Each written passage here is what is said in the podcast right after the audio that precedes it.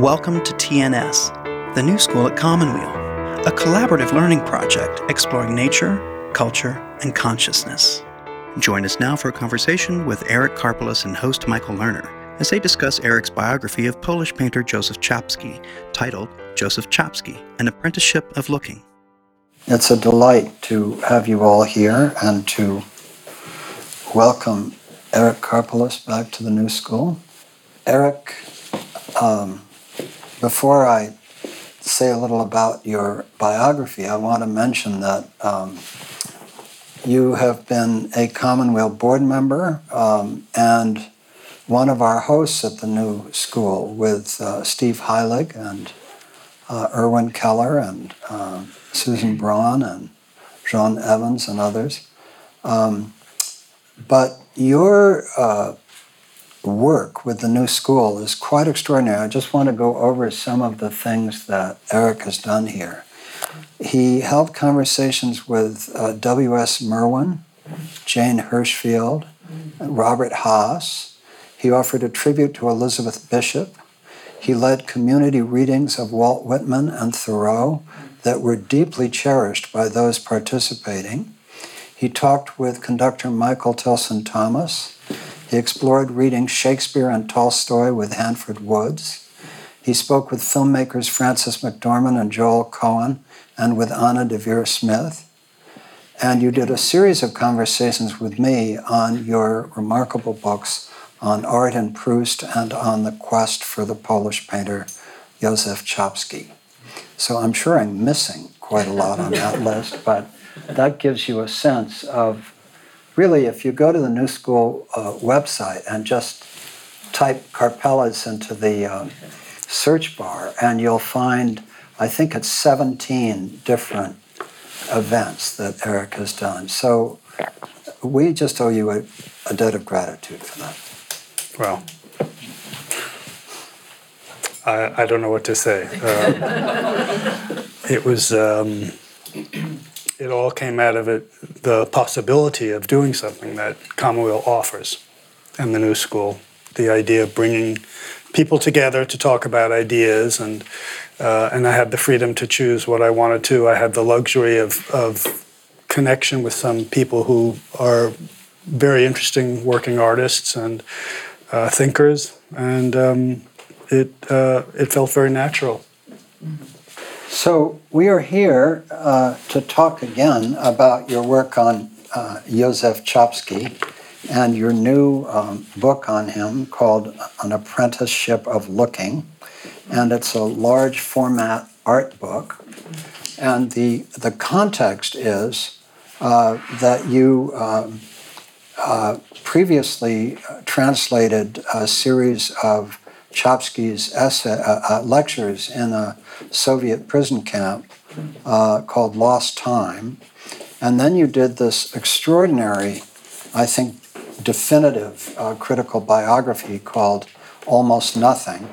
And now this third book is uh, the art book, An Apprenticeship of Looking, an artist's monograph. Um, you also um, are the translator of Proust's Overcoat from the Italian.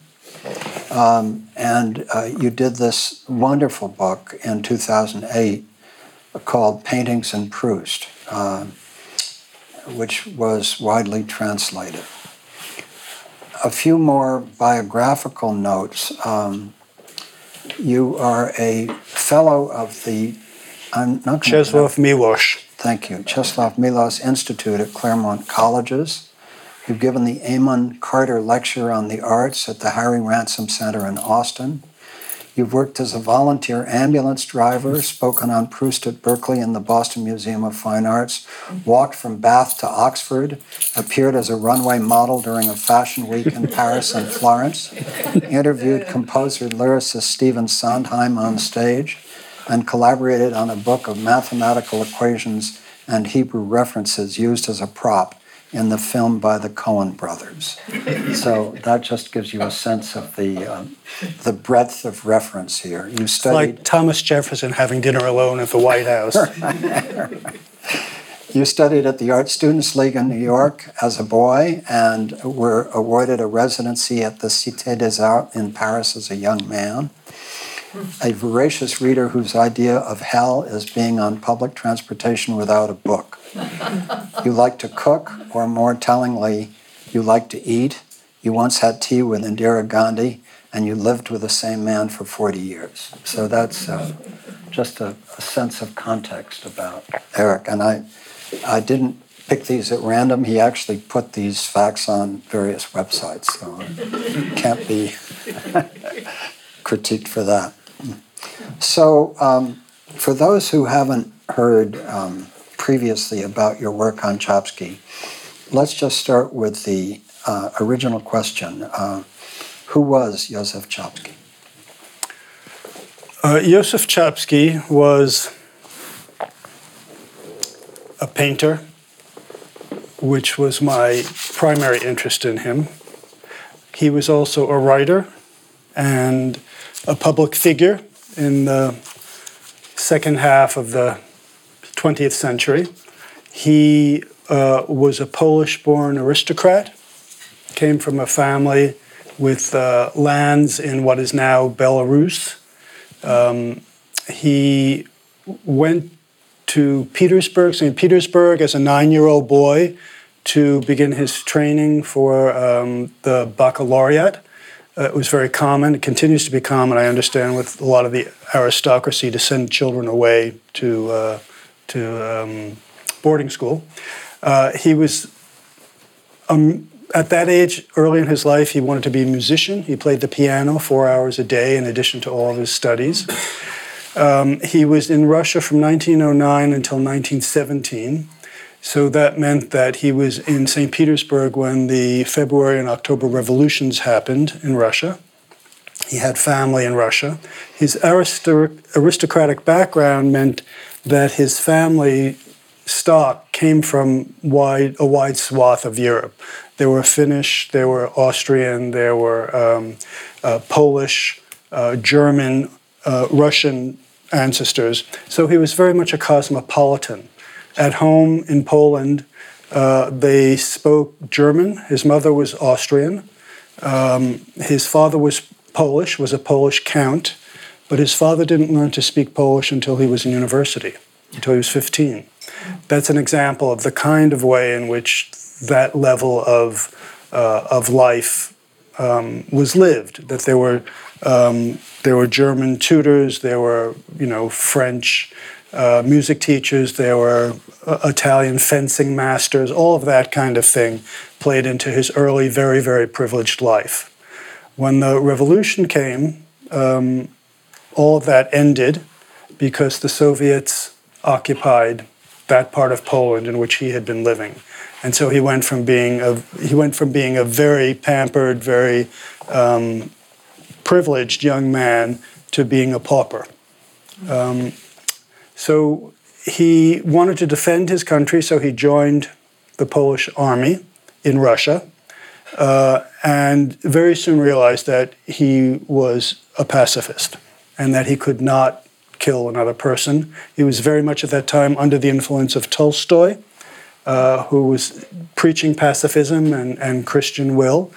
Um, so he went to his commanding officer and essentially said, I can't do this. And he w- expected that he would be court martialed and possibly shot, which was standard behavior for that kind of um, response. However, the, he was fortunate, and his commanding officer said, "Yes, I was young once too. You know, um, if you want to try and change the world, go ahead." He released him, I think a large part of that might have had to do with his having been an aristocrat and um, the fear of the commanding officer of offending the powers that be. The Czapski family was enormously well connected throughout Europe in terms of uh, power and um, and presence.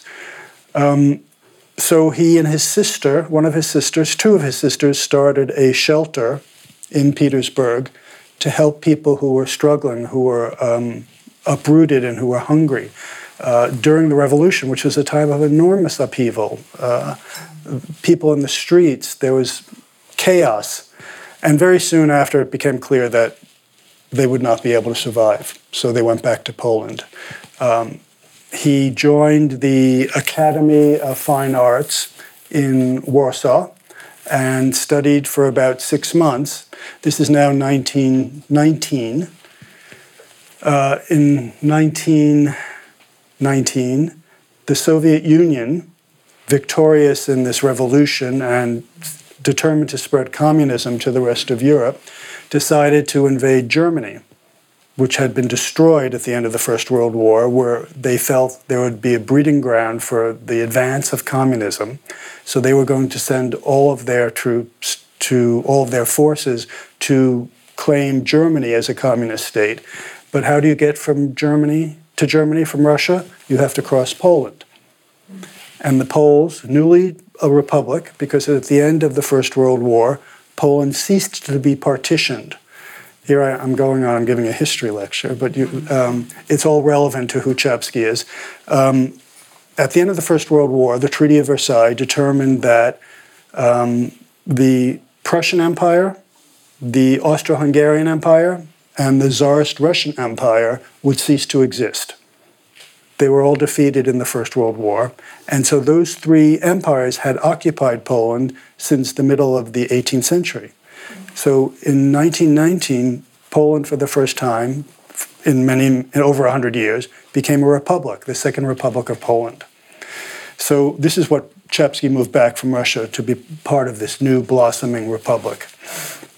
So he went to this academy, and then in six months, the Soviets began to invade Russia to get to Germany, and the new Polish state stood up to Russia and you know and fought for their the integrity of their sovereignty, which they had just newly won. Uh, it was um, it was very very unlikely that the Poles would be able to hold off the Soviets, the Red Army, the enormous Red Army, which is uh, huge. And, but for certain reasons, um, at one point in a certain battle, uh, the Poles made were able to divide two of the wings of the Pole, of the Red Army and actually broke them down, and the Soviets fled in, in defeat. They went back to Russia. Essentially, Poland managed to defeat the Soviet Union um, in what's known as the, uh, the Battle of Warsaw. Uh, all of this to say that Czapski had decided he wanted to defend this new republic, so he joined the army again, this time as a, a, a private soldier instead of um, in the officer corps. And he, um, he was the recipient of the Virtuti Militari, which is the highest honor that Poland gives to a soldier for bravery. So that's 19, that war ends 1920, 1921. Czapski goes back. He re enrolls at uh, a different Academy of Fine Arts, this time um, in Krakow, uh, which is a city that he had never known before. He's a Pole who's never been to Krakow before. Um, and he studies with uh, a group of students in the academy. And after about two years, he decides this is not for me, in the sense that he's very engaged in becoming a painter, but the uh, the teaching that he's receiving and the uh, the sensibility of the school is very much against his taste. He knows what's happening in painting. He had been to Paris, he'd been around. He knew that what was happening in Poland was very backwater. Everything was historical or religious in theme, and this is what this group of students they were being trained to perpetuate this um, this strain of Polish painting. Um, I, I have said before um, and have been chastised for it by Polish friends, but I still think it's true that there's very little warmth in Polish painting. That, you know, when you see Italian and French and even English, you see pictures with a lot of warmth. The, human flesh is palpable. In Poles, everybody is covered in, in you know, capes and boots, and there's very little feeling for the flesh. And I think it's, it's the repressive quality of Catholicism that does that. So Czapski didn't want that. So he and 12 friends decided we're going to go to Paris So they decided on a scheme by which they would raise money. They did different events. They sold paintings. They did all sorts of things to raise money so that these 12 painters could go to Paris for six weeks. They went to Paris for six weeks and they stayed for seven years. They were so stimulated, they felt that this was where they wanted to be. Paris, of course, at the time, we're now talking mid 1920s, 1924, 1925, 1926. Uh, these are the years when people from all over the world came to Paris to paint. It's the years when, for instance, the American population in Paris was great. Hemingway, a lot of people had just come. It was a center of the art world and they were actually very poor and, and like many other people they, um, they made it work for them so they stayed for seven years. In that time, everybody continued painting, everybody developed their, their strength as painters, and Czapski struggled because he really didn't have his painting voice. He did manage um, to paint enough so that um, Gertrude Stein bought a painting of his in a, in a show. Um, and in those years in Paris, he, he, got to know everybody in a way that is almost unthinkable now. Uh, because of his aristocratic connections. He knew people um, in the upper level of Paris society, and as a, a kind of um, as a bohemian, he knew all the artists. So he had a very generous, generous time in Paris. He then went back to Poland. Um, in, after seven years, the group of 12 decided it was time to go back to Poland. Um, and that was 1931. And then he set up a studio. He began painting, and he brought French color and French impressionism and French modernity back to Poland with him, and, and struggled and began to paint. And then in 1939, Germany and the Soviet Union invaded Poland, and we jump to that period. So I will fast forward now. He's a prisoner of war. We get through the war. He never goes back to Poland after after when he leaves as a prisoner of war in 1939. He's carted off by the Red Army back into Russia. He never again touches Polish soil. So this is a man who lived to be 90, almost 97. This is when he's in his 40s, and he never goes back to Poland. So he is a Pole. He's an aristocrat. He's very proud and very self-conscious of being Polish, but he's not a Pole who could live in Poland because after the Second World War, Stalin the blessing of Roosevelt and Churchill became the power that uh, the power of Poland became um, uh, a Soviet state, a satellite. So then he lived in Paris after the war. He stayed in Paris and he died there in 1993. Having been born in 1896, he lived almost the whole 20th century. End of question. End of answer. Thank you. That was beautifully done. And while he was in the, um, well, let's just flesh out a few details. Um, please talk a little bit about the fate of the fellow officers, uh, Polish officers, and his survival, and a little bit about the lectures on Proust that he gave in the Soviet prison camp. Uh, Czapski was uh, captured, as I said, in early September, in uh, actually in late September 1939 uh, and and became the, he was captured by the German army with whom he was engaged in battle, but the Germans turned the officers over to the Soviet Union and they kept the rank and file prisoners for themselves. So there was there were about um, fifty thousand Polish officers at that time. Twenty two thousand of them were in three separate camps in Soviet Russia, determined by the Red Army uh, that these would be camps just for these officers. Um, actually, not determined by the Red Army, but determined by the NKVD, which was the uh, the forerunner of the KGB. So, in other words, they were not military prisoners, but they were political prisoners. And the reason that this is significant is because they, if they were not military prisoners, they didn't have to be dealt with as military men but rather as political prisoners. And in Soviet Russia, to be a political prisoner was a fate far worse. Um, so he, at one point, the soldiers were broken up over a period of months into different groups. And in um, in the um, in 1940, Czapski and a group of 395 other Polish officers from different camps were in one camp together in um, a place called Gryazowicz. And this was a camp which was a little bit better than the camp they had been in before, uh, but they were able to give a series of lectures. This was something they were unable to do in their earlier camps, but the com- commandant of this camp gave them permission to give lectures. And the reason for the lectures, which was requested by the prisoners, was that every night it would help their morale to talk about something. They were living in unbelievable conditions. There was lice in the beds. There was no nutrition in what passed for food.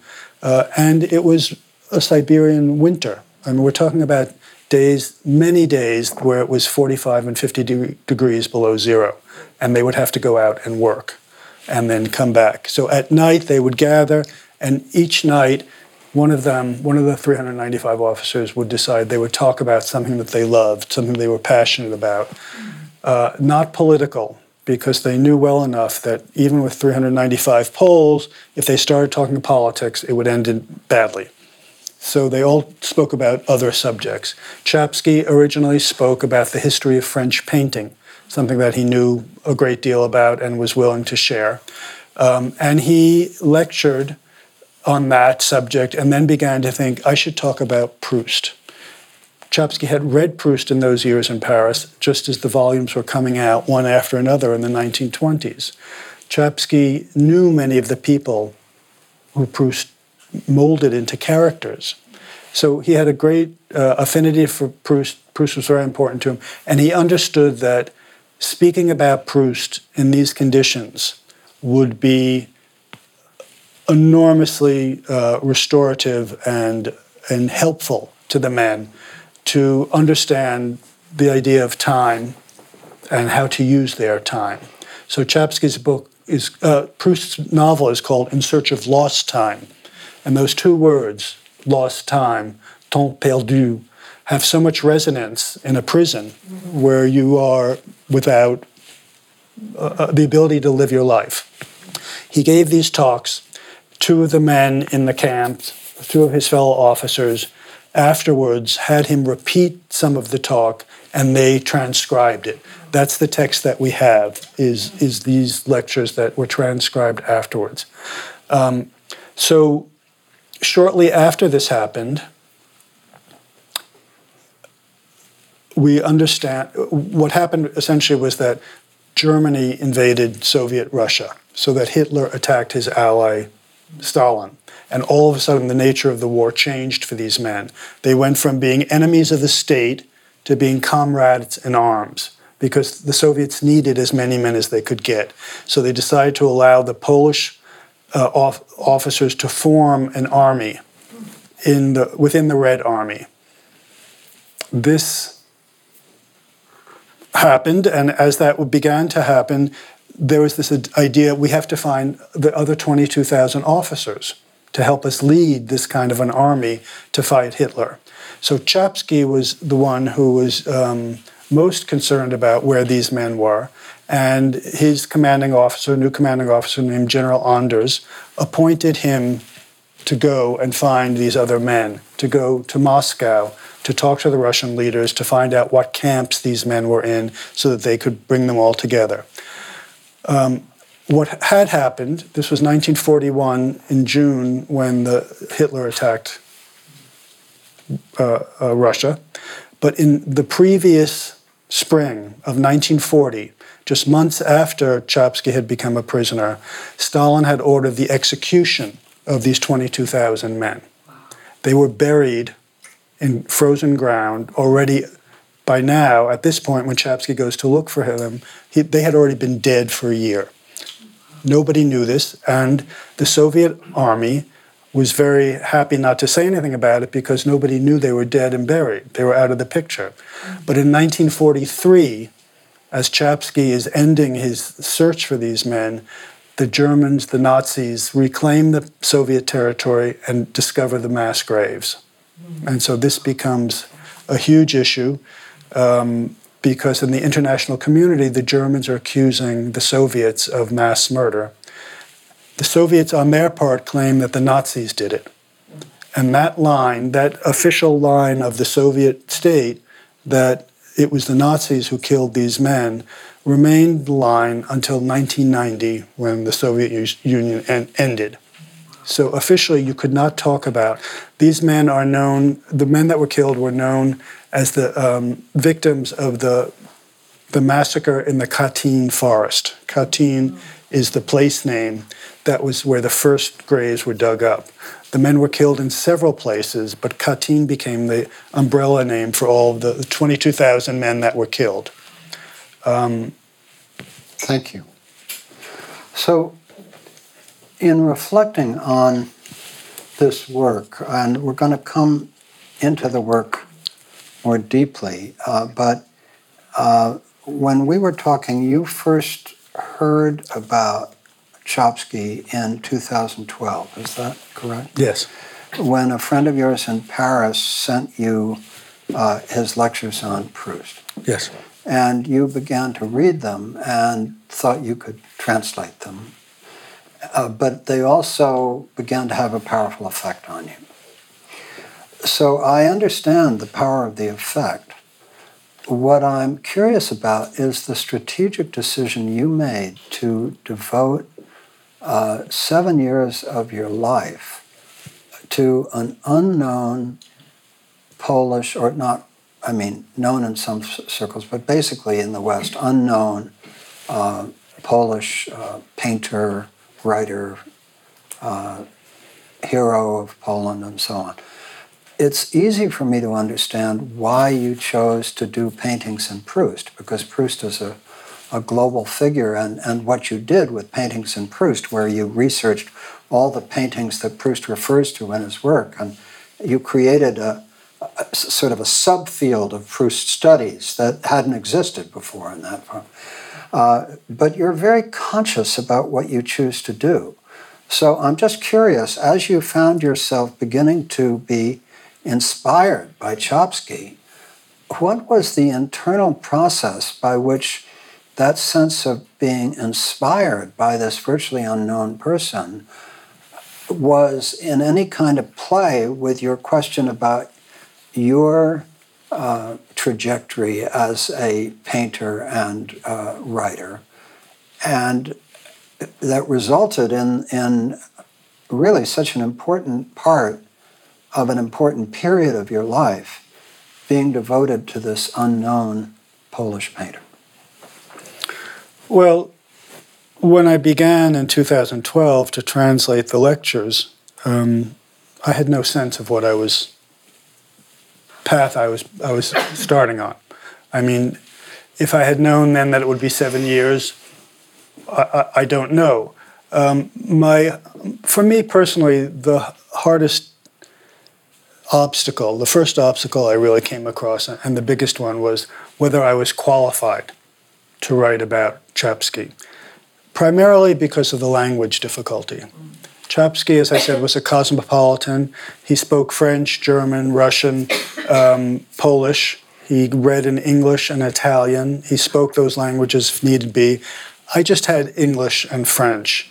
And to write a book about a Polish personality like this, I felt I didn't really think I could do it because I, I, I wasn't I wasn't willing to spend three years studying Polish at that point in my life and, and coming out with a kind of, you know, okay Polish, uh, and then write about him. So, what I really convinced myself of, uh, with the help of some people who, who knew of my interest, was the fact that the language that Czapski and I spoke in common was not English or French, but painting. And so uh, I related to him as a painter, and I began to look into his work and to see images and to, to have to decide whether or not I wanted to devote this much time to a painter whose work didn't immediately say to me, uh, I have to write about this. You're listening to a TNS conversation with Eric Karpeles and host Michael Lerner. My, my opening interest in Czapski was really who this man was as a man, not so much as a painter. Um, and then I, of course, over the course of time, realized that this is exactly my own situation. Is I don't think of myself, you know, I mean, I'm a, I'm a painter, I'm a good painter, but, um, and that's that's a very Czapski-esque kind of situation that I'm committed to what I do. He was committed to what he did. Well, there was a lot of overlap in terms of both doubt about our endeavor and and determination to to stick to it and to see what comes of it. Um, so that that was the uh, the idea that uh, as I was translating it, I thought, who is this guy?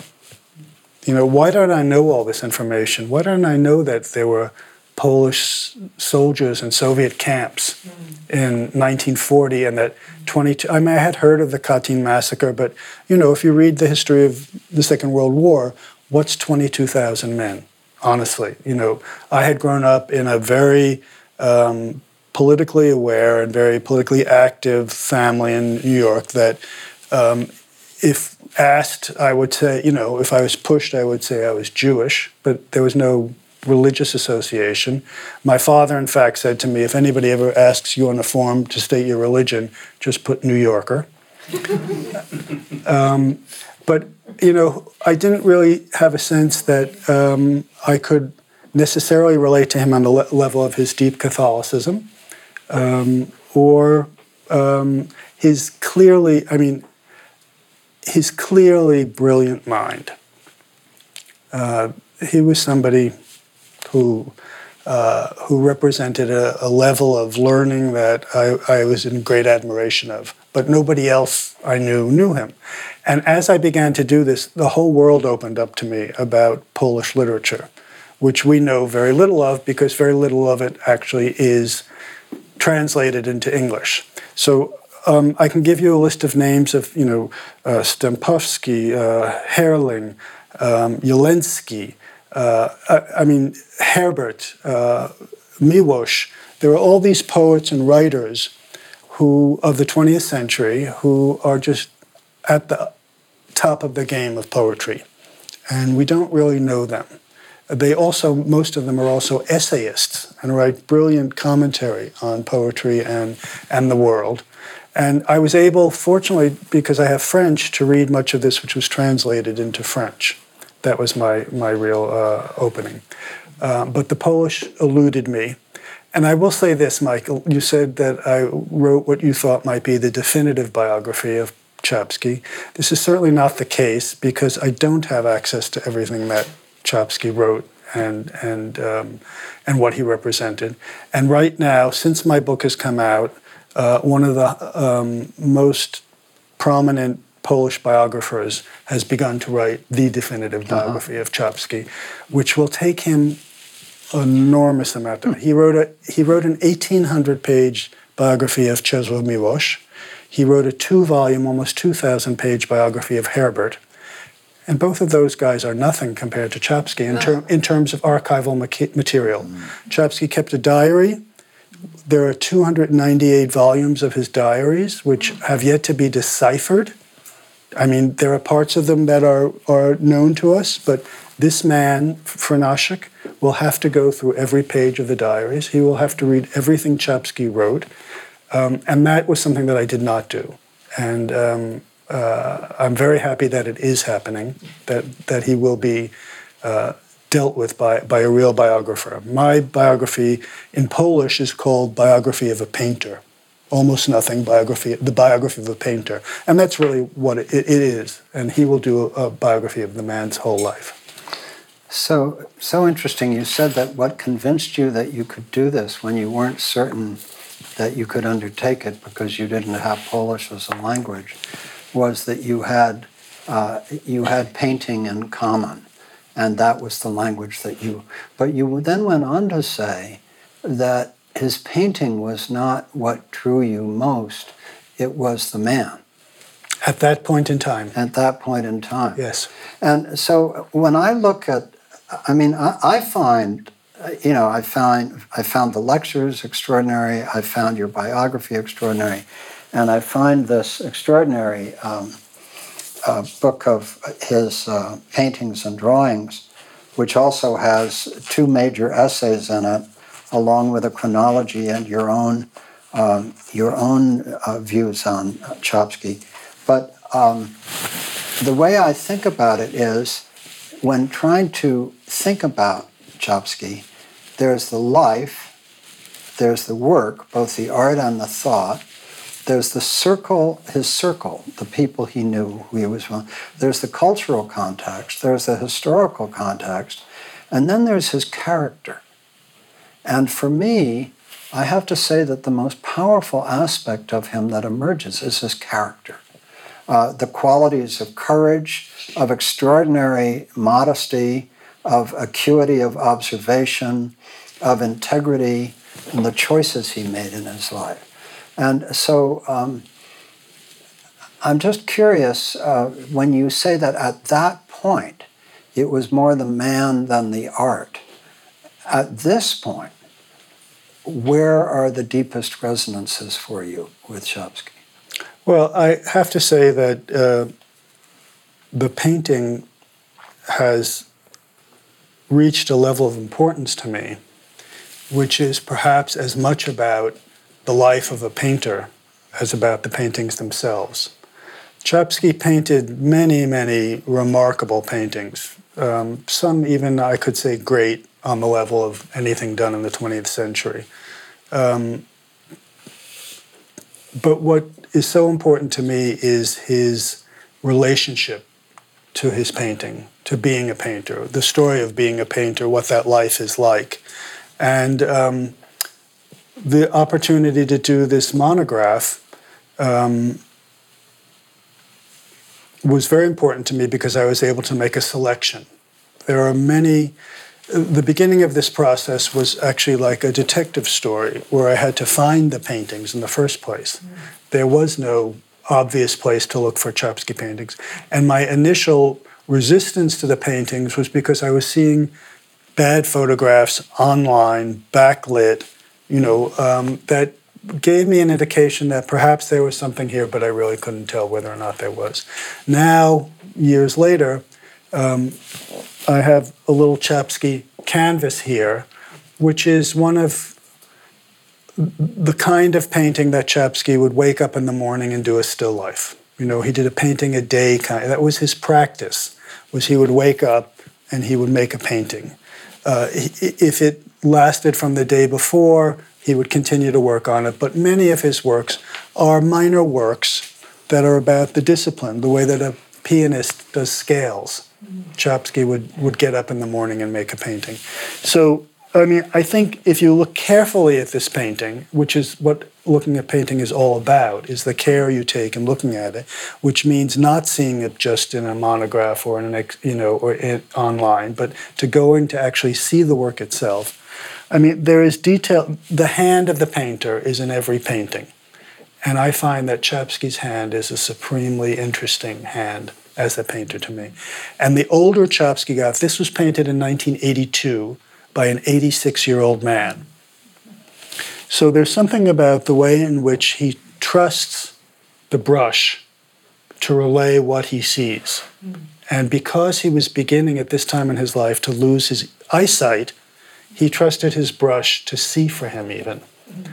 So that he had to make the choice of what color to put down. But somehow it was in the process of building the painting that he learned what he was seeing. And this to me is a very remarkable activity that is not explained enough or written enough or, or felt enough. And so that this is where I feel I have something to say as a fellow painter. Um, Czapski, at this point in 1982, in his room, he lived in the same room in Paris for almost 50 years, um, which was his bedroom, his studio, his library, a very small room, about a third the size of this room we're in now. Um, and he would, at this point in his life, he had large manila envelopes on his work table. And on the, on the front of the envelope, it would say yellow or blue because he couldn't see well enough the small print on the tube of paint to know what it was. So, you know, he would lay out his palette from these envelopes. And just to come up with that, this uh, as a kind of tossed off morning painting. I mean, there are about four or five in this series that he did over a couple of mornings that I've seen. This is one that I own, but uh, the same arrangement of the uh, of the cup and, and the pieces of fruit and the drape. I mean, it's it's nothing, and this is also what my book is called is called almost nothing. But as he said, in that nothing is everything. And so, even in a little study like this, if you come up and look at it, looking in the layering of it, this is what I tried to do in the monograph as much as possible was to show details of the work so that you're not just, oh, it's a still life and you go on to the next one. But if you look, come and look in the corners here, there is so much mystery and so much layering of, of space and, and thoughtfulness and, and where his hand uh, holds off and where his hand goes in. It's, it's a little, it's kind of like a little miracle. And so his life was full of morning miracles. Uh, sometimes, sometimes he made a great painting. This, for instance, is a, um, a I think 1965, one of his great paintings. It's it's uh, it's about 30 by 40 inches. It is um, it is just so complicated in its simplicity and simple in its complexity. It's uh, the composition of the stairwell going around, the fact that the woman is seen but her head is not seen. Um, it is, it, it's clearly something he came across. He drew it in his sketchbook that he was always with. He made a drawing of, of this, and then he brought it back to the studio and he made a painting of it. And this was one of the most successful transitions from his sketchbook to his can- to the canvas. And this is at a point, 1965, in his career when he's finally. I had talked about being in the 20s in Paris when he wasn't sure of his voice. He didn't have the confidence. He was finally at the point where he was learning what Cezanne says about drawing with paint so that you're not drawing and then painting. His early paintings all look like drawings that have been filled in, and they're not terribly successful all the time. But he finally, at six, so he's 69 when he's doing this, uh, and this is hugely moving as a 65 year old painter for me to think about how much you can get better that you just stick at it and something will come out of it. Um, so this is uh, you, you get this between the small and, and the, the bigger resolution of, of his vision. There are so many pieces that stuck out for me in, in your uh, monograph um, and I'll just pull a few together and ask you to respond. One was uh, that he he was a figurative painter in a period where all the forces were going toward abstract art around him, and and he chose that and stayed with it. Just um, the second. Um, you mentioned Cezanne, who um, uh, uh, one of your essayists, I believe, says was Czapski's model, and I'd love to hear more about that.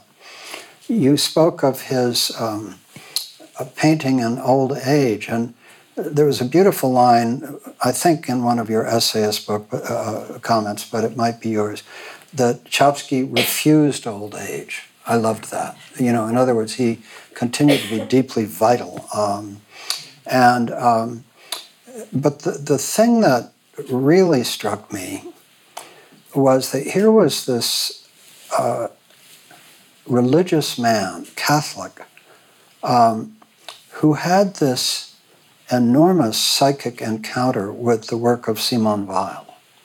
And Simone Weil, for those who don't remember or don't know, was this uh, uh, Jewish uh, woman who um, was a philosopher, an extraordinary philosopher, who uh, and was very agnostic. And then she had an encounter, uh, an inner encounter with Christ, and it just totally struck her. And she developed a dialogue with a Catholic uh, figure, bishop, whatever. Um, but she never actually became Catholic because she felt that Catholicism excluded those who had not converted. So she wanted to be with those who had not converted. She went to England during the war uh, and ultimately died trying to live on the rations that you were supposed to live on well, she gave away her rations. Yeah, she gave away her. In any case, she was this extraordinary figure. I, I used to study her, um, her work. But what fascinated me was that Czapski was deeply engaged with her. He filled uh, pages, if not volumes, of his diaries. And the way I understood it from your book, um, he felt that her position was that he actually shouldn't be painting as a religious person because imagination was filling up the space in which God could actually speak to you, which is actually a very beautiful and interesting concept. This goes back into the Sufi tradition big time, where the imaginal realm is where the divine comes down and the human come up into that realm. So here you have this man, this extraordinarily literate, uh, engaged man, deeply religious Catholic, but overwhelmingly engaged. He goes to a theater piece about Simone Weil's uh, work and life. The actress uh, looks an awful lot like Simone Weil, and he's literally shaking with uh, uh with responsiveness. So um, I threw out a number of things there, but let's let's address this question of the role of Simone Weil in Czapski's uh, inner life. Okay. Uh, and then we'll go back to Yeah. um, abstraction. Yeah. Um, well, Czapski was a very non conventional Catholic. Um, his mother was an extremely conventional Catholic. As I said, he grew up on this estate in Belarus, in Belarus um, and his mother insisted that all of the servants be Catholic. Now, in Belarus, there aren't many Catholics. Um, you know, most of the people were Orthodox, uh, Russian Orthodox. Uh, and so she had a very intense relationship to what was correct. She died when Czapski was only six. Um, and one of the ways in which he and his siblings, he had uh, five sisters and a brother, uh, one of the ways in which they honored her was, I think, in part to to maintain their faith, their Catholicism. But Czapski always knew that he, if he didn't do the right thing with his mother, she would somehow make it about his Catholicism, about his not being a good Catholic. So, um, but as he grew, he he maintained his his faith, but he didn't he wasn't somebody who went to, to services, to church. Um, he didn't take com- confession, he didn't take communion, um, but he was a very devout man who thought a great deal about his relationship with God. Um, so Simone Weil died in 1944, I believe, um, while the war was still on. She starved herself to death, um, and her work started to come out after that. She had been known, but not very well. She was a young woman. I mean, she died, I think she was in her 30s. Um, she, um, her work began to be published in French after the war, you know, 45, 46, 47, and began to accumulate into a body of work that was very important. Czapski, from the beginning, was attracted to this work and struggled with it because um, she was an absolutist. Simone Weil, as you know, as they often say, um, you know, Jews make the best Catholics. You know, it's the the, the idea of conversion uh, and and the importance of it. Um, she was uh, she was um, a very determined um, religious believer with exacting moral standards who was also highly politicized. So she went in her young life to work, even though she had graduated from the École Supérieure Normale in Paris, the best school for thinking in Paris. She was number one in her class. Number two was Simone de Beauvoir, and number three was Jean Paul Sartre. So she had the chops. You know, she knew her stuff, but she chose instead of trading in on that when she graduated. She went to work in a Renault car factory. She wanted to identify with the workers because she, for her, felt that Christ was talking about people, you know, not about bishops and not about uh, services. And anyway, Czapski was very drawn to this. And um, he struggled with it because Simone Weil claimed, as you kind of encapsulated, this idea that um, that attention was her word, attention, um, was what was necessary to live, and that in order to be attentive, to have attention, you you have to be empty, and that you can't fill yourself with distraction. You have to be present when the divine comes into your life. And for Czapski, this was perfectly comprehensible. But what it meant from Simone Weil's point of view was that you can't fill that space with the imagination.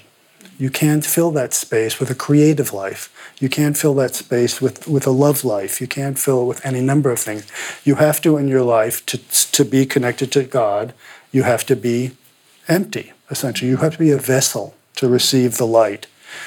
Um, and he, uh, he appreciated the idea, this idea that attention, and he said, as Simone Weil said, attention is prayer. That's how you pray, is that you empty yourself, which is also not unlike meditation. Whatever it is, it, it makes sense to us now. It was, um, but she was absolute about it. And so Czapski grappled. In his diaries, he would read her work and he would write responses to it. And he would talk about her to people. And, and he raised her profile, certainly in the Eastern European community, most likely, most powerfully, by passing the work of Simone Weil onto Czesław Miłosz. And Miłosz translated Simone Weil into Polish. And that was one of the enormous ways in which Czapski impacted uh, Polish life, even though he never went back to Poland.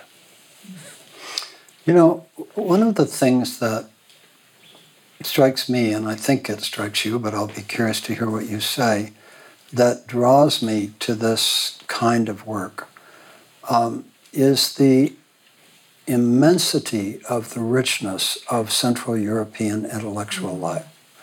And I often feel that we in the United States, we don't have a fraction of it. We don't have a fraction of it. Well, what we have all turns and bows to this. Is what? They all turn and bow to this. Right, that's You know, true. they all, I mean, Susan Sontag, for instance, Yeah. Philip Roth, Right. all of these people who have tried in their careers to bring Eastern European literature and, and thought into American life. Right. Unsuccessfully. People really aren't interested in buying Correct. books by people whose names they can't pronounce. Um, so um, it is a remarkable, and I think I'd like to segue with that into the two writers whose essays appear Please, please. uh, in the monograph. Excuse me. Who are living examples of this, this tr- remarkable tradition.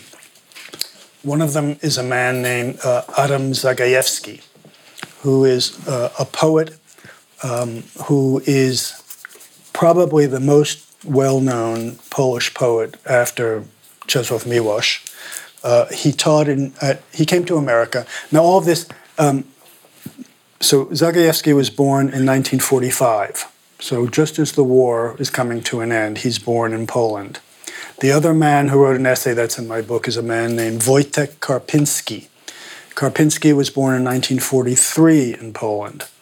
These two men grew up, had their childhood at the beginning of the Soviet stranglehold on Poland. So it was a very difficult time. And the, the Soviets, of course, wanted to annihilate the intellectual class because it would meant resistance to the Soviet control, which is exactly, I didn't say this before, but this is why the 22,000 Polish officers were murdered by Stalin's order, because they would represent resistance to the Soviet way of life. And just one thing you didn't quite uh, clarify. What percent of the Polish officers survived other than Karpinski? no, no, Karpinski. You mean Czapski? I mean Czapski. Well, of the 22,000 officers Yeah. that were were in camps, Yeah. there were only 395 men who were left. Uh, Yeah. So Ch- was one of Was one of 300 395 of 22, men yeah. out of 22,000 Yeah, men exactly, who were yeah, who were murdered. So please go on. Yeah. So where was I? Um, You were talking about the, the two, the two of them. All right, the two men. and- Okay, and so how- Karpinski was born in 43 and Zagajewski was born in 45. So they grew up under extremely strained circumstances. They managed to have, uh, the Soviets, of course, made the teaching of Polish illegal. Everything had their, you know, their education had to be in, in Russian. So it was a whole transition from one culture to another, a culture that had been suppressed in the 18th and 19th and early 20th century by the Prussian Empire, the Austro-Hungarian Empire, and the Tsarists, now were being repressed by the Soviets.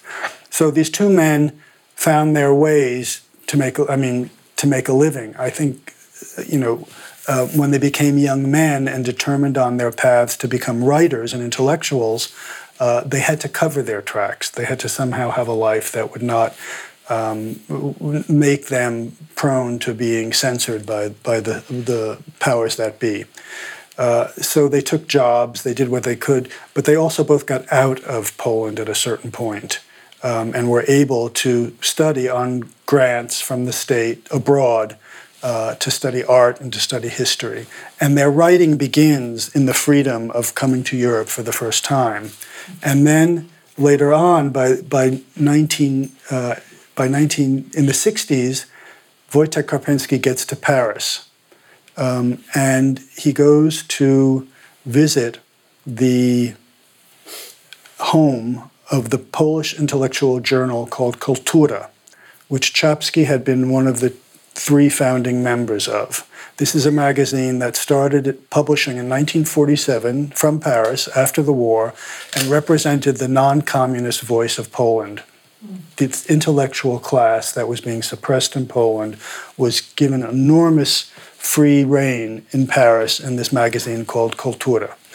Um, so Karpinski in 1965 goes to Paris and um, actually meets Czapski.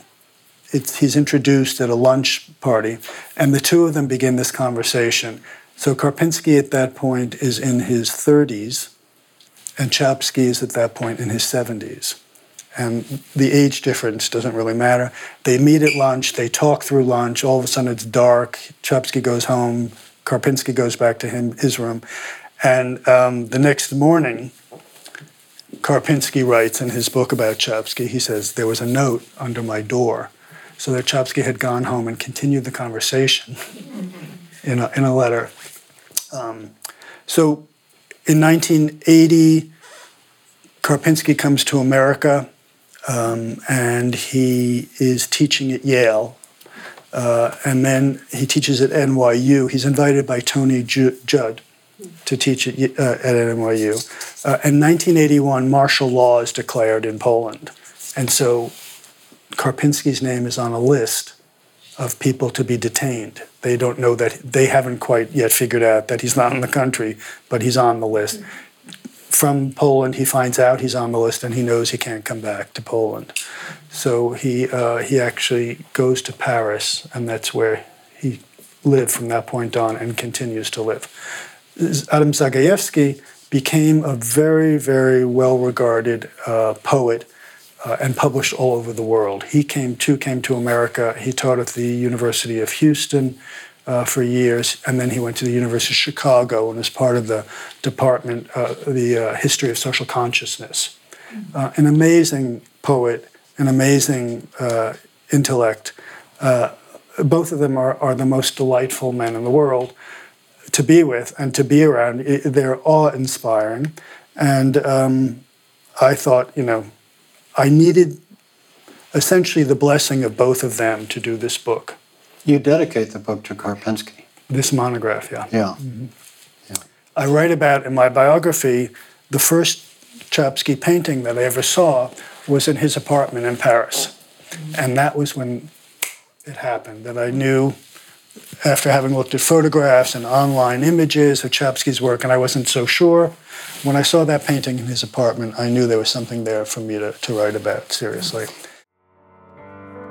You're listening to a TNS conversation with Eric Karpeles and host Michael Lerner. When you talk about, the last time we talked, I think, that when you looked at the painting in, um, in Karpinski's apartment in Paris, that you have a way of looking at paintings, uh, that you start by standing back from it, then you come close up, and then you come to a middle ground. And that struck me when I was looking at the monograph because the, the way you present the paintings at the beginning is very non obvious. Uh, so the very first, um, only, you can hold it, maybe you can hold it. The very first things are very close up pieces. These are details of paintings. Yeah, of paintings.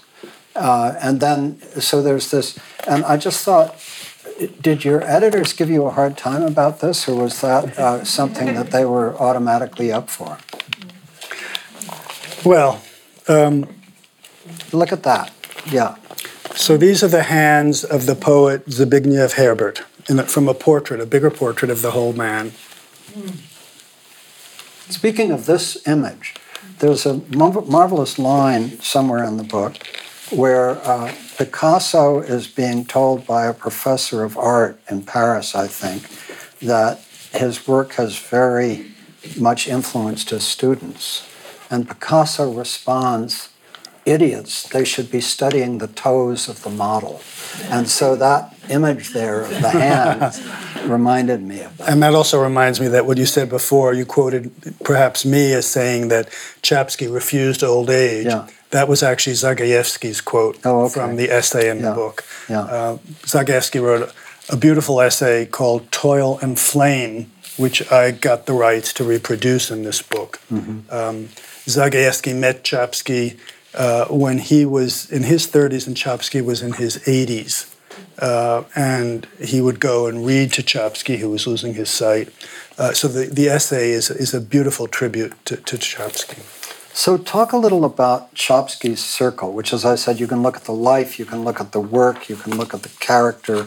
Uh, there are all these different things you can look at. But um, Czapski, with this profound innate modesty uh, and this profound integrity, was very tall. Six and a half feet. So, yeah, very tall, slender, erect bearing remarkable figure, but uh, uh, someone says in the book that he's not somebody that you would necessarily pick out at a dinner party or something, uh, except for his height.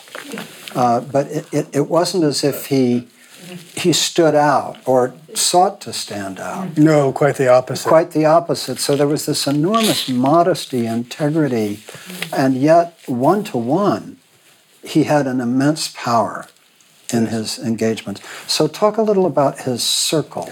Well, I can talk about his circle, um, but the the reality for me is that he was a circle of one. Right.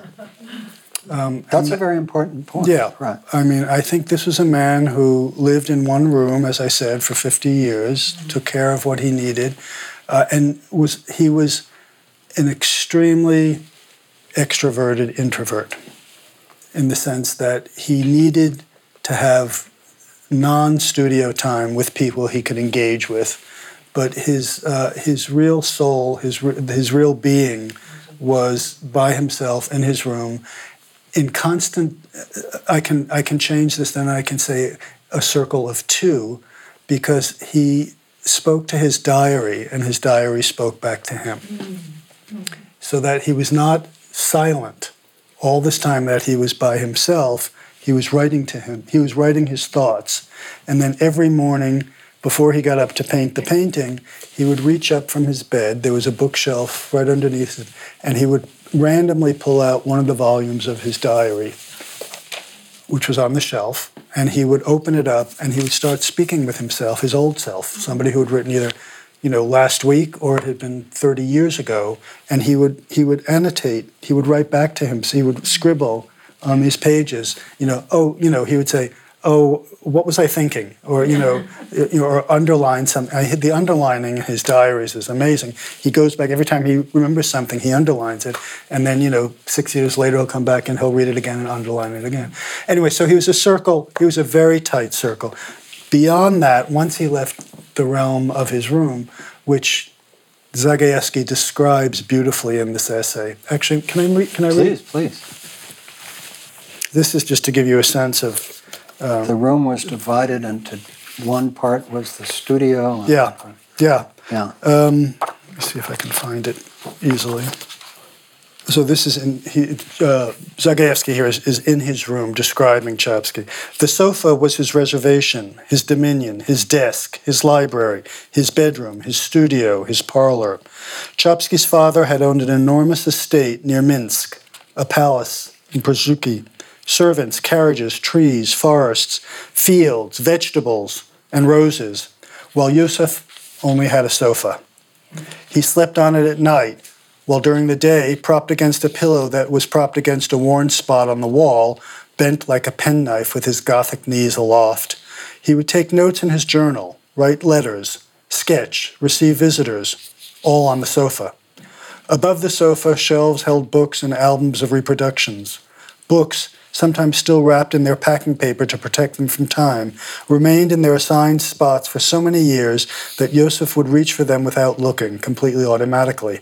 His long arms, like harbor, like a harbor crane, would wander on high. His fingers would tap the book's spines and infallibly, for some, or sometimes fallibly, extract and exhibit catalog of Morandi's paintings a slim volume of Hofmannsthal's poems, a collection of Miłosz essays, Simone Weil's letters, Stanisław Brzozowski's diary.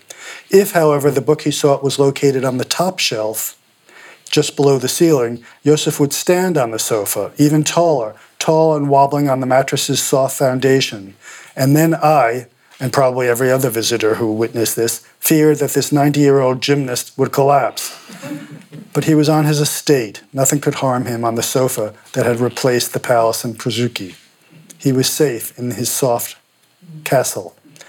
There was nothing insulting about this diminution, and he didn't feel impoverished, not in the least. The sofa truly became a palace. His towers were Morandi's bottles. One of Herbert's poems formed the roof. His stairways were composed of Malraux's bloated tomes on art, and the garden was replaced by two windows, beyond which swayed the boughs of French chestnut trees. Mm. But do speak for a moment of just at least some of the figures with whom he interacted in French culture. Um, he, in the 20s, he became very close to a man named Daniel Halévy. Daniel Halévy was the brother of um, Elie Halévy, and they were the sons of Ludovic Halévy and the nephews of um, Fromental Halévy, the last of who wrote the libretto for Carmen, the opera. And um, they were an enormously cultured family.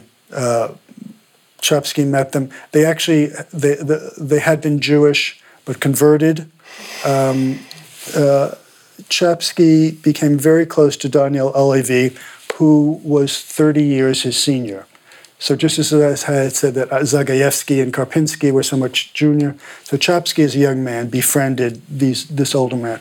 The, the, this, the amazing thing about Daniel Halévy was that when he was 16, he was in the same class as Proust in high school.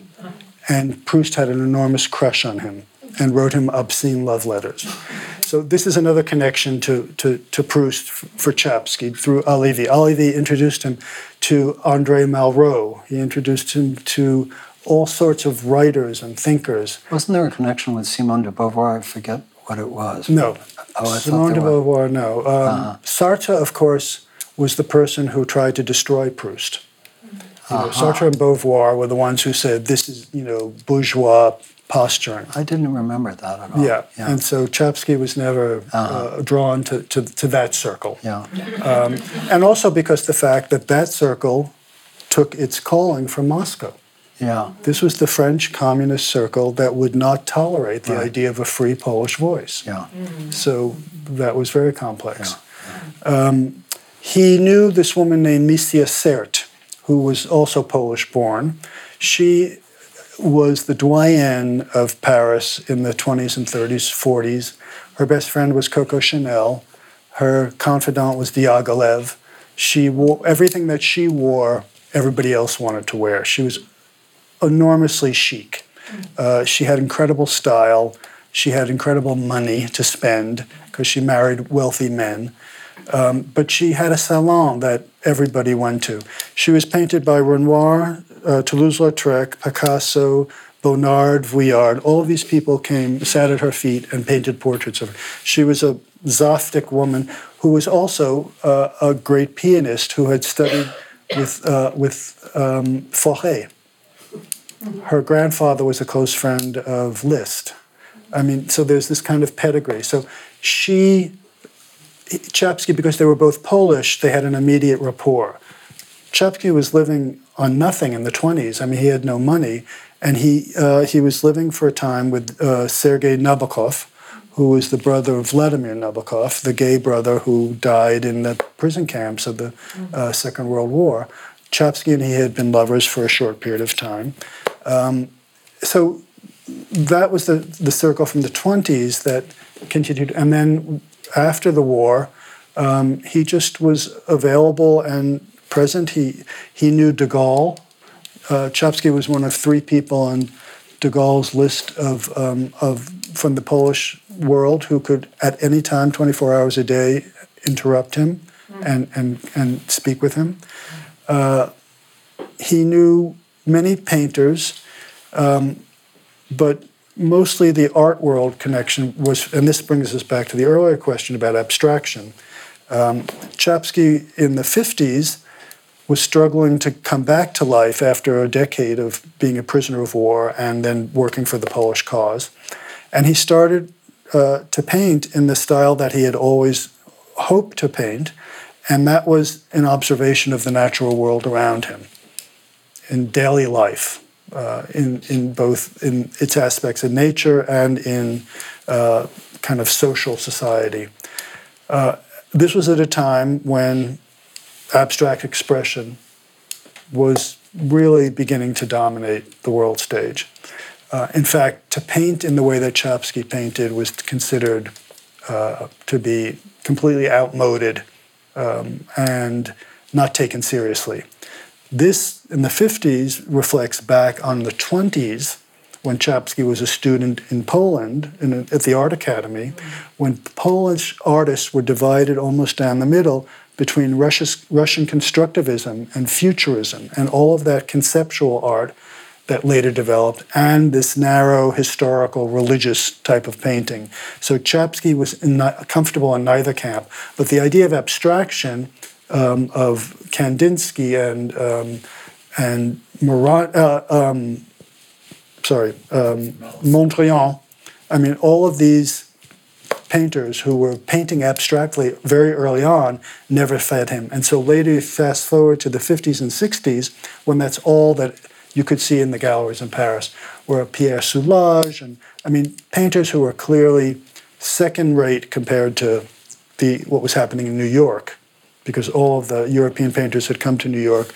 Uh, you know, Rothko and Klein and de Kooning, these were all Europeans who created a New York school, but who had fled the old Europe, the shackles of Europe, for the freedom of New York. You have a beautiful passage uh, describing uh, Czapski's uh, life in the 30s. He's in Paris, but he goes to Madrid and sees Goya's work. And you say it's a very, it's a, it's a, it's another major step in his aesthetic education. Yes. Could you speak to that? Sure. Um, uh, in 1930, when at the end of the the seven years that the Polish group was spending in Paris, uh, working together, Czapski went to Spain, um, and he discovered really the work of uh, of, of, Goya um, on two levels. One, and if you've been to the Prado, you know what this is about. On the main floor of the Prado, you see all of Goya's portraits of the royal family. You see, you know, incredible uh, revealing portraits about each of them as an individual.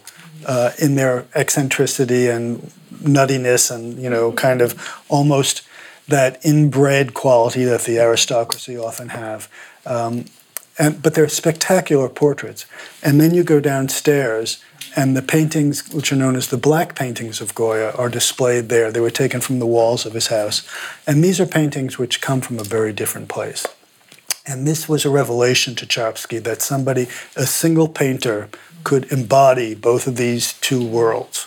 And that helped him to understand how he could possibly develop as a painter because he was so sure that by following one path, he was neglecting another, which had equal importance for him.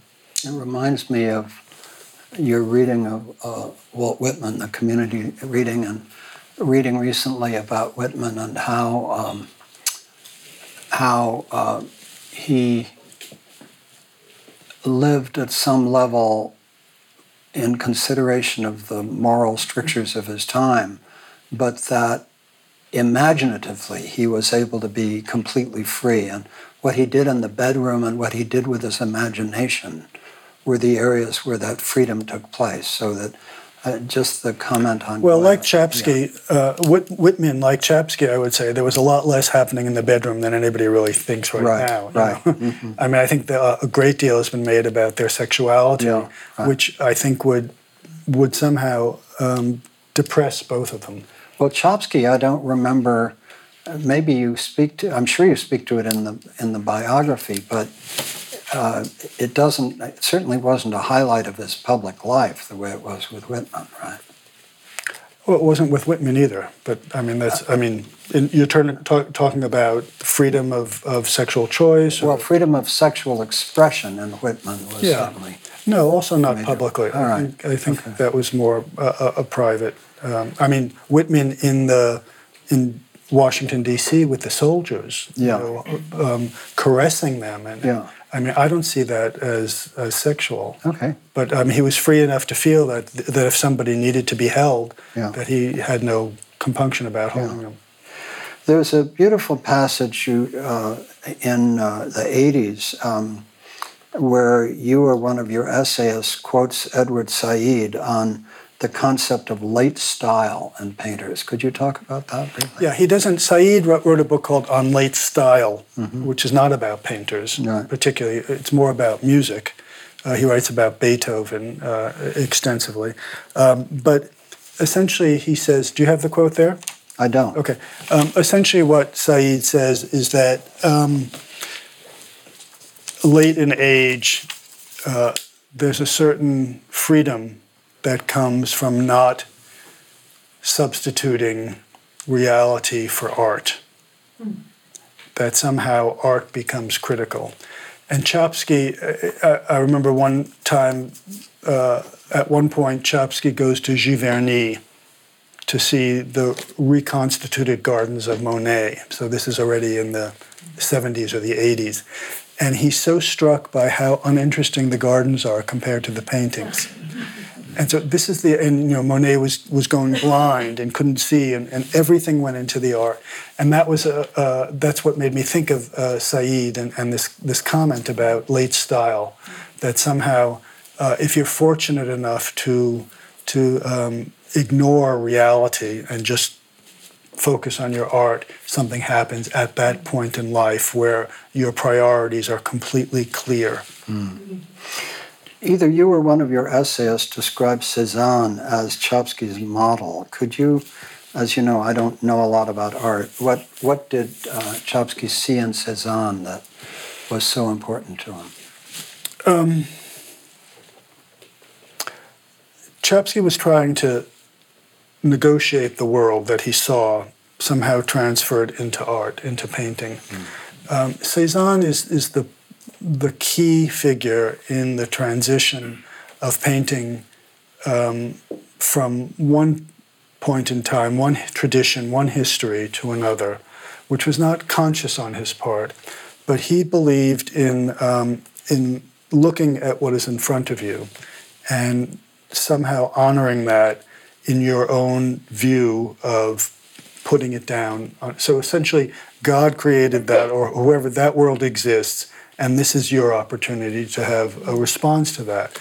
And he um, he painted very methodically and very carefully, and he saw the world here, and he saw it on the canvas here, mm. and there was a, a somehow. Um, a construction of the world anew that was unusual. And this structuring of the world, breaking it down, it was considered obscene by his contemporaries. You know, when there was a Cezanne exhibit in Paris on a street, they would not let children walk down the street, you know, because they felt it was too corrupting. This idea of a nude by Cezanne that somehow was ugly and that, that, that Cezanne saw what he saw and painted it that way. Uh, but what Czapski found in him, as, as many painters do, myself including, included, is the idea that um, a painting can be built brush stroke by stroke, and that somehow every stroke has to have significance.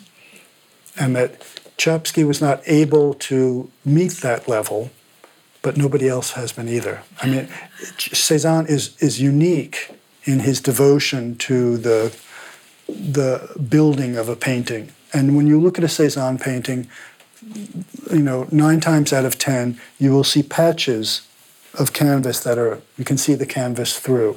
And that's because he hadn't yet determined what belonged there. Mm-hmm.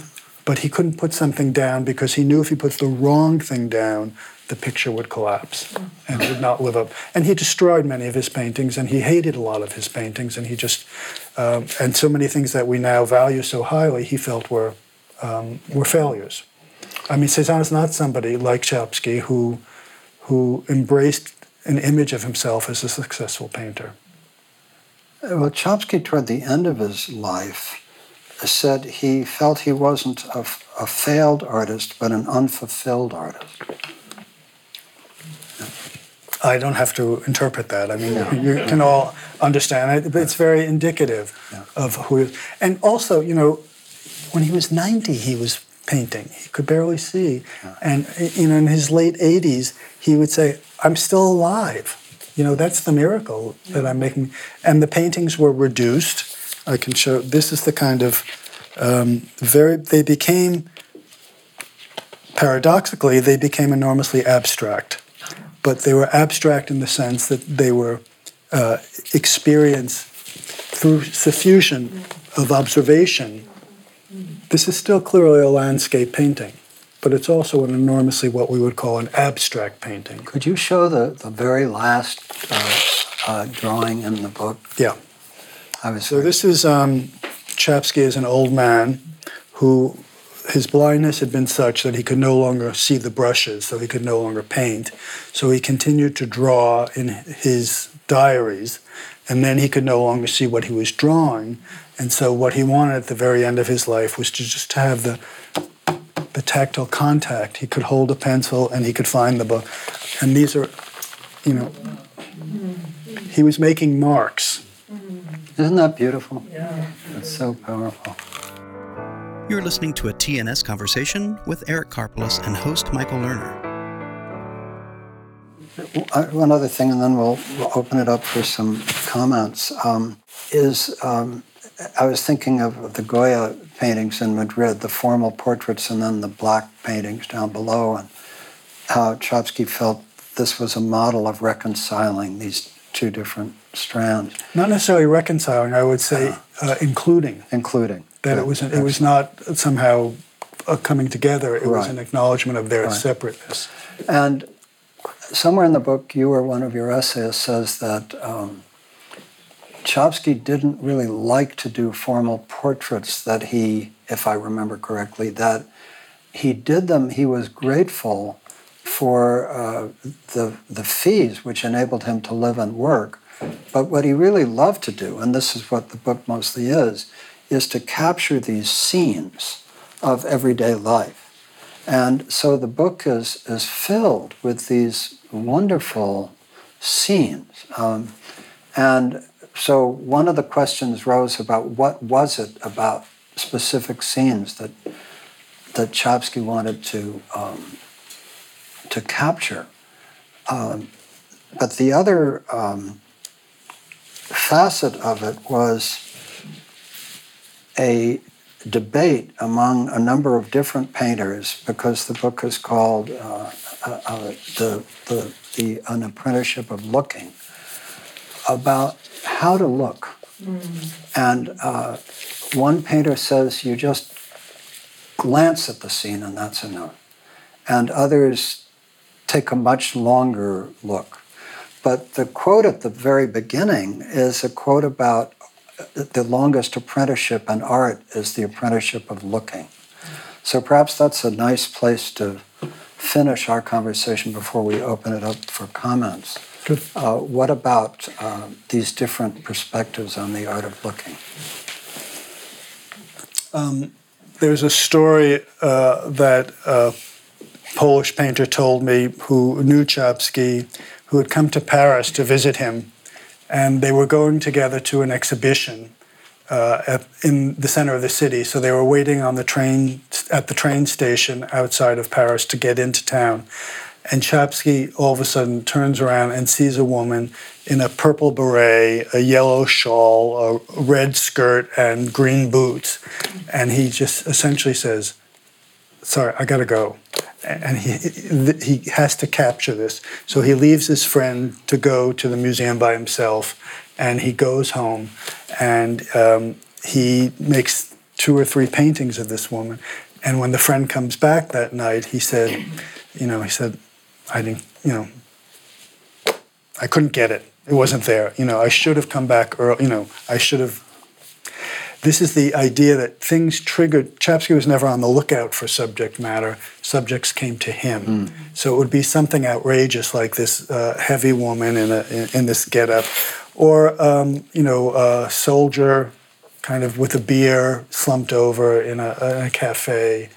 Um, whatever it was, he had a life. He went out and around. He was a very um, social person uh, beyond the the um, the confines of the studio, and that was what he went in search of was, you know, just to be available and to see what struck him. To to and Zagajewski and I, uh, Adam Zagajewski, when we were in Warsaw together, in Krakow together. Um, one day we're sitting in a cafe and we played this game essentially like who would Czapski have drawn? Uh, you know, and you would see, and you would point there, and I would point there, and and you begin after looking at Czapski's work over time, you you just begin to see what his eye saw, mm.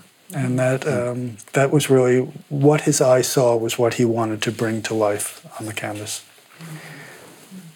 Thoughts, reflections. Let's try to keep them brief so we can hear from more people. But uh, we have some very thoughtful people here with us. Uh, Chris Desser's come down from far the Berg of Point Reyes. Yeah. yeah. So, Chris, you're a painter yourself, and uh, what are your reflections listening to this?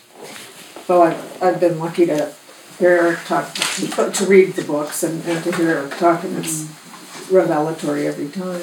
Um, but this notion of looking and seeing as a and I as a painter, so that's my way of expressing what I see. But I am so struck about how challenging it is to see without preconception. Because when I'm painting, I will get something wrong many times in a row, wrong in exactly the same way, even though I'm looking and I think I'm seeing, and it doesn't become my version of right anyway, until I realize I didn't, I wasn't seeing. Mm. So and this, you know, curious about responses to something like that. That's common. Well, no, I mean, I think it's it's um, it's a powerful reminder that um, that we're all in the same boat when you're a painter. You know, as I said in, in my book somewhere, a painter is always only ever a student of painting. You don't master painting. I mean, there are great painters, and certainly they have made great paintings, but we are all only ever in the service of something that's much bigger than, than we are. And That's what's exciting about it to me. Exactly. Mm-hmm. Yeah. Jan. So he did a lot of self portraits, and you talk about that in your in your introduction essay. Do you see any way that his perception of himself or what he saw in himself changed over time? I think it was ever evolving, yet almost always consistent. If those two facets can be brought together, I mean, he he drew him he drew himself endlessly because he was there. You know, he was a model, um, and he was also looking at himself and figuring out who he was in the world. And yet, of all the people I've ever read or or or experienced through their work, I mean, he's so clearly who he is, so consistently. Um, he is a he is a man of many many parts, and in each of those parts, he's one person. Um, as a writer, as a thinker, as a um, as a public persona, as a painter, uh, he his self portraits are um, uh, a document of of this idea of seeing you know, and that who could he see better than himself? And at the same time, recognizing, as Chris said, I'm looking at this, I'm looking at this, and oh my God, I'm not seeing it.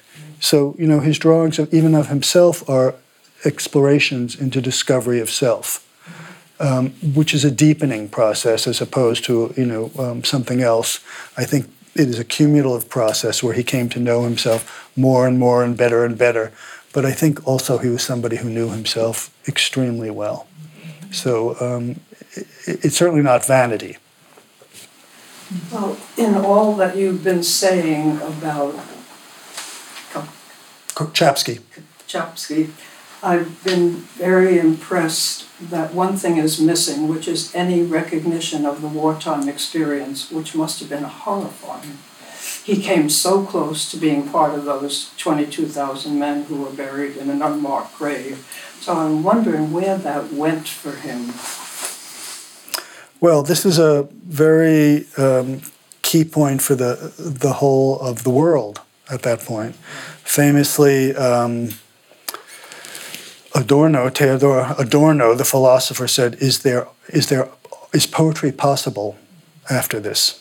You know, and that went for art and music. And um, there are ways in which the experience of the Second World War is so uh, destructive and um, nihilistic that to, to be creative in the light of that is a very difficult thing.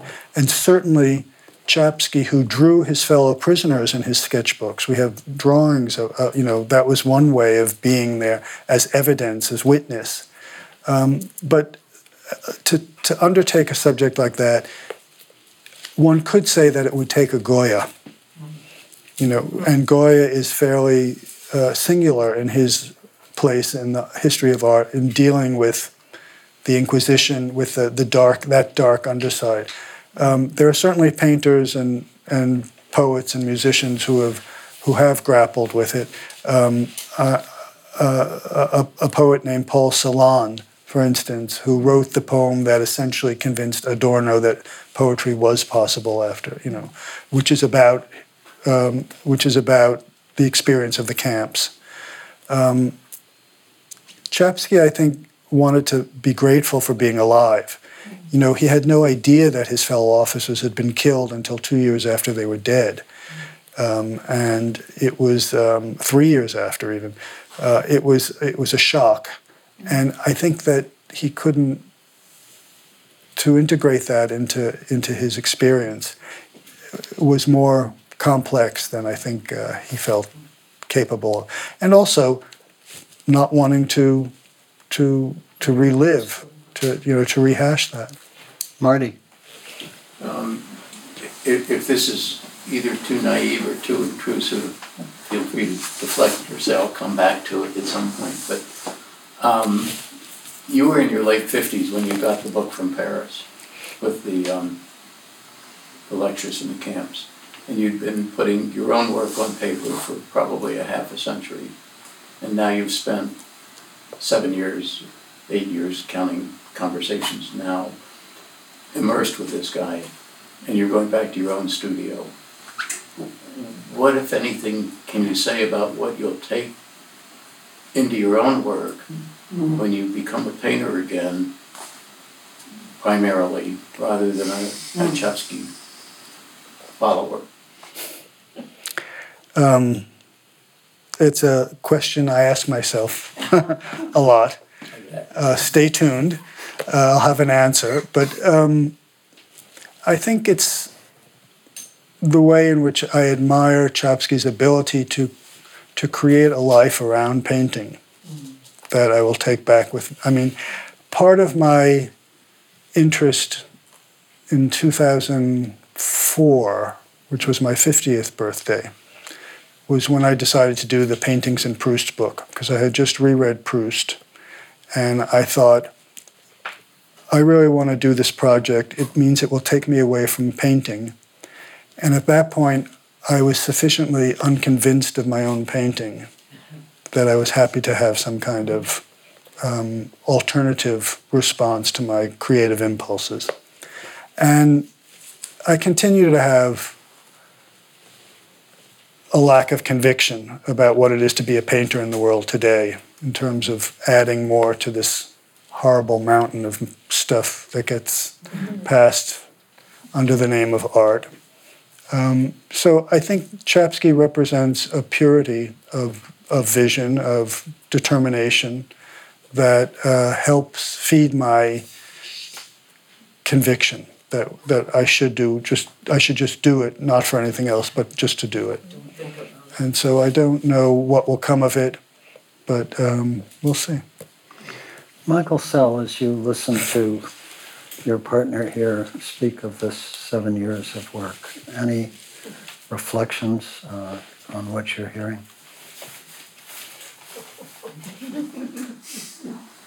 Uh, many.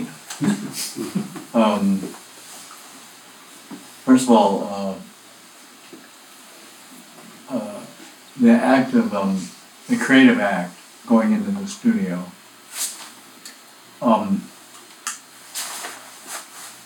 is one tries to get into the flow of the work. It's painful at first because it's halting. When you're in the flow of the work, um, the world disappears, time disappears. Healing isn't the word, it's that all suffering is gone because you are you are concentrating and your spirit is moving in and out. It's moving. Um, I think uh, on that question about uh, how did Czapski um, uh, how did he survive the war? But look at his art. His art was he was he survived the war for fifty more years, and it, it it's a uh, it's a deep feeding. It's a deep channeling, um, and it's like a trance state. And um, Eric Hat has had it for uh, seven years through Czapski, and um, it'll be very hard to and halting to get back to that. Uh, when he will, uh, I have I have that experience every day of trying to get back to periods of of a creative flow where suffering disappears. Thank you. Other questions, reflections? Yes.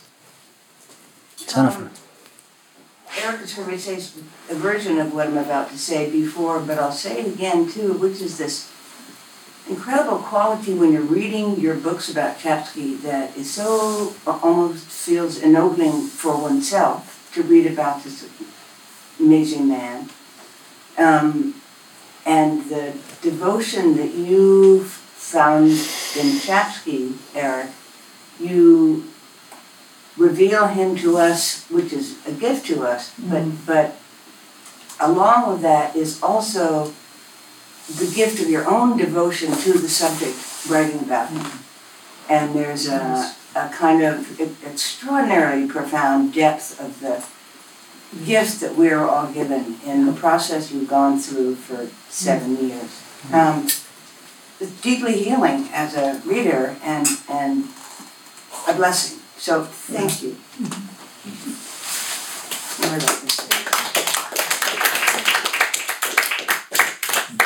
So thank you all for coming. Uh, Eric, thank you for friendship and walking so much of this journey of this part of our lives together. I'm deeply grateful.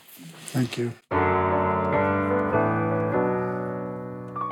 You've been listening to a TNS conversation with Eric Karpeles and host Michael Lerner.